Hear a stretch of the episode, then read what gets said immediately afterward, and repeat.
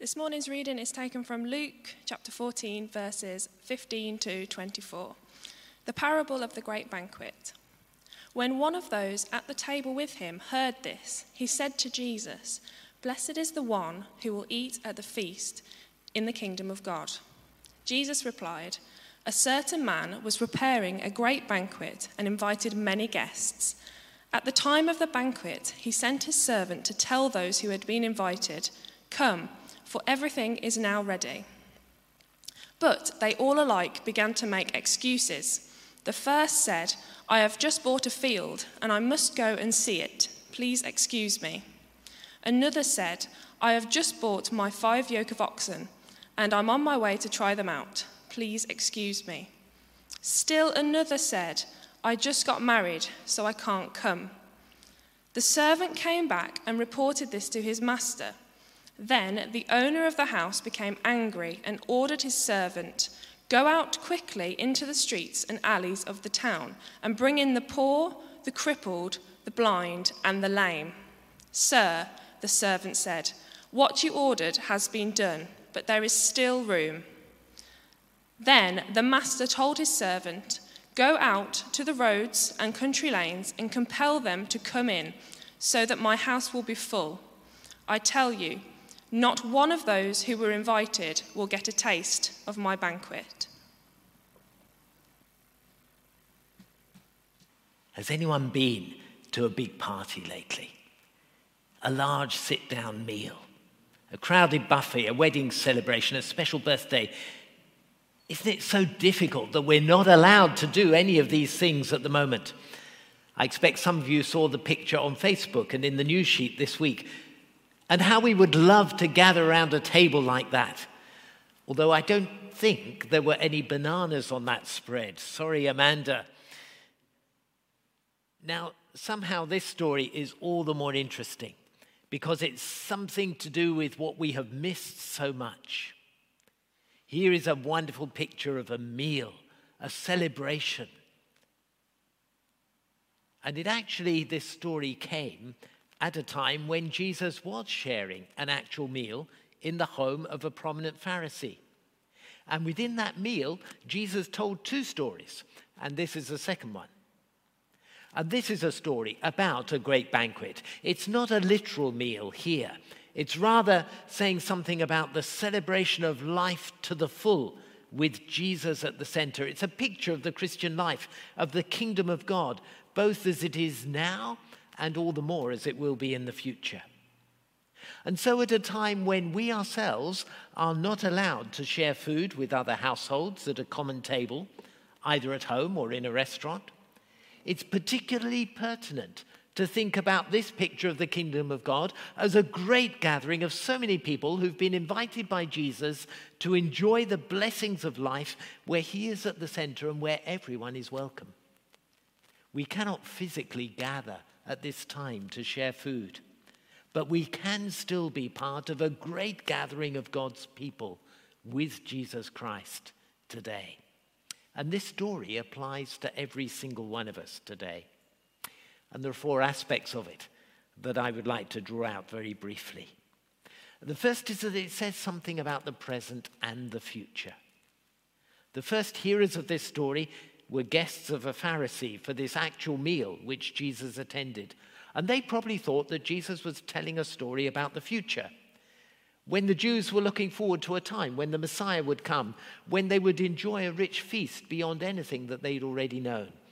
They probably linked the story in their minds to some words in Isaiah 25 and verse 6 that on this mountain the Lord Almighty will prepare a feast of rich food for all peoples, a banquet of aged wine, the best of meats and the finest of wines. But Jesus was using this story to say that the invitation to, of God is not in the future, but rather it is now. Jesus himself who was a guest at the home of the, a Pharisee, eating a meal, was now the host in this greater banquet in the story that he was telling. Here is new life to be discovered here and now in Jesus, as well as something greater in the future. And today we are invited to share in the life of Jesus here and now, as well as looking forward to that greater life that we will enjoy in heaven. Each of our sermons in this series about invitations of Jesus is saying something about the life to which Jesus is inviting you and me here and now. And this story is no exception. It's not a story just about the future, it's about here and now. And then, secondly, this is a story about mercy and grace. We often think that being a Christian is our choice, our decision, our way of life. But actually, the first move is not from us, it's from God. He has invited us to come. Now, in the first century hospitality, the normal pattern was to send an advance invite and then call the guests together when everything was ready. And that's exactly what happened in this story. And we have no right of ourselves to come to a feast where Jesus is the host. We do not deserve to be forgiven of the wrong things that we've done, to be welcomed to his table, to be given the gifts of joy and peace and hope. All of this is of God's grace. It's only because of the sacrifice of Jesus on the cross and his glorious resurrection that we're able to come to him here and now. And the amazing thing, of course, is that we are all welcome. In this story, there was an initial guest list, and we can rightly assume that the people who were invited originally all said yes. But when the time actually came for the celebration, many of them refused to come, and then others were invited instead. And the master said to his servant, Quickly, go to the streets and the alleys of the town and then the roads and the country lanes outside of the town, because this invitation was covering absolutely everyone. Compel them to come in, was the instruction from the master. Convince them that they are really welcome and that this is for real. Today's invitation from Jesus is to every person that God has created. It includes all the people who you might feel the least comfortable alongside, whoever they are. The kingdom of heaven is the most eclectic guest list you could ever imagine. Put yourself in the shoes of someone in the story who was living out of town, crouched beneath the hedge on the side of the road, in tatty clothes, cold and hungry. And the servant invites them to this banquet. And they look at him and they say, What? Me? Am I really welcome? Yes, you are. Because that is God's mercy and grace, reaching out to everyone who wants to come to Him, who can accept that invitation to be part of the company of Jesus today. Yes, in this story, it's something about the present and the future. There's something about God's mercy and grace, but there's also something about pain and loss. Because a significant number of people rejected their initial invitation to come to this feast, and they rejected it at the last minute with lame excuses that were all completely invalid. Indeed, it seems as if the aim of their response was to humiliate the host, prevent the banquet from actually happening. The kind of things that they were saying about checking out fields and trying their oxen were totally unrealistic. In that culture, those things would have certainly been done before any of the purchases were made. And there's more than a hint in this story also to the pain and the anger of God when people deliberately turn away from Jesus Christ. As the information came back to the host, as the servant reported to his master, the owner of the house became angry.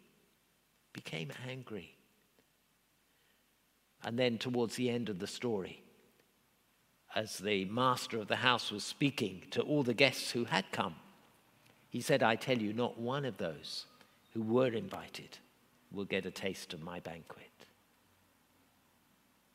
In the first century, the pain in the heart of God was especially from the rejection of the Jewish nation as a whole, that they could not see Jesus for who he really was. They were threatened by what he said and what he did, and they turned their back on him. And so, as Jesus was sharing a meal in the home of a Pharisee, he was among those who, at that point in time, were not receiving this invitation. And God's heart still aches for those who turn their back upon Him today. And we're all guilty of this in some way. Sometimes we have lame excuses about why we are not being wholehearted followers of Jesus Christ. We say that we're too busy. We allow work and family and leisure and money and all so much else to take the place that primarily belongs to God. And then we wonder why we're not satisfied with our lives. And I think there's a link also here to the global pattern of church that the church as a whole is weaker in the more affluent and developed countries and stronger and fast growing in some of the less well developed countries that some people are turning their back on God, but others are being drawn especially and responding enthusiastically towards Him? Is there a sense in which we corporately as a church here in Shirley have lost that cutting edge of Jesus' invitation? That we've put up some lame excuses about our discipleship and we are the weaker for it. The pain is God's and the loss is ours.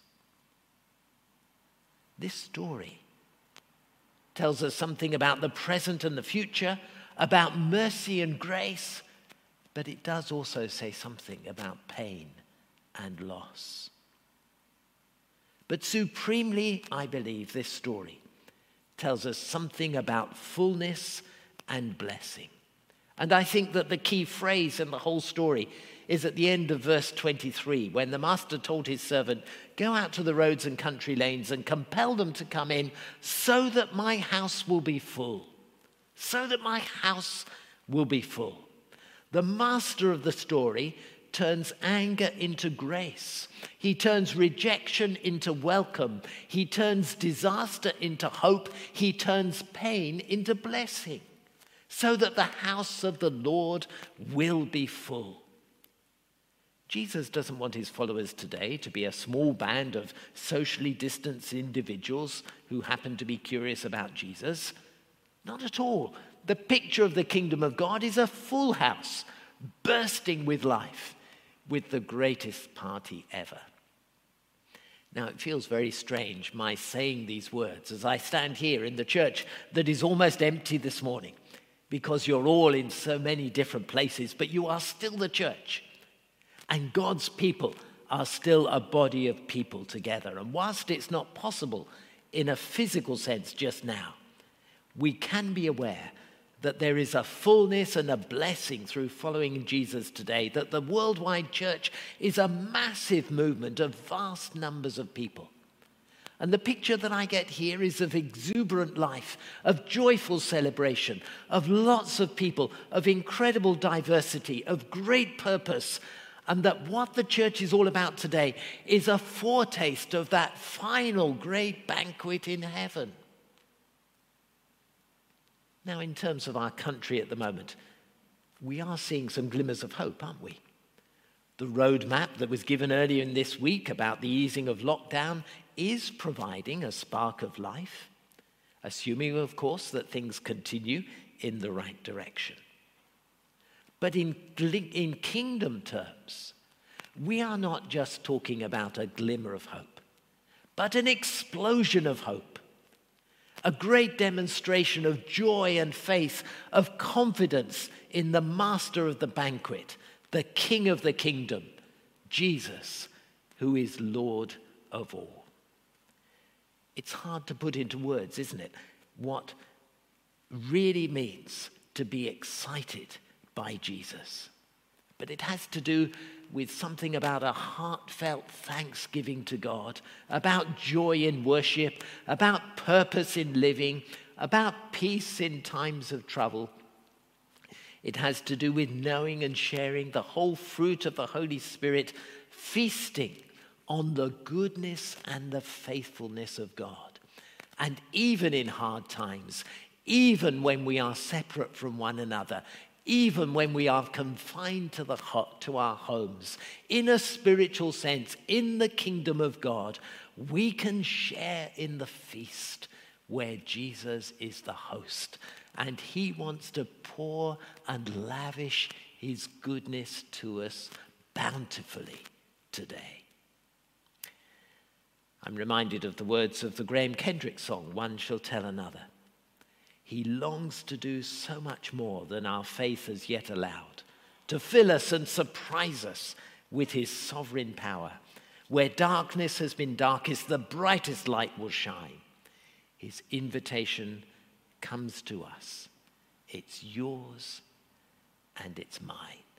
The Master is inviting you to share in his feast today and to know the fullness of life as we together serve our Lord Jesus Christ.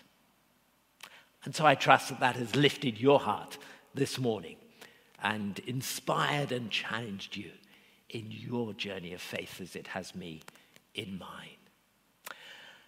We're going to conclude with something that is uh, really a well known traditional hymn, but it just expresses that goodness of God. To God be the glory.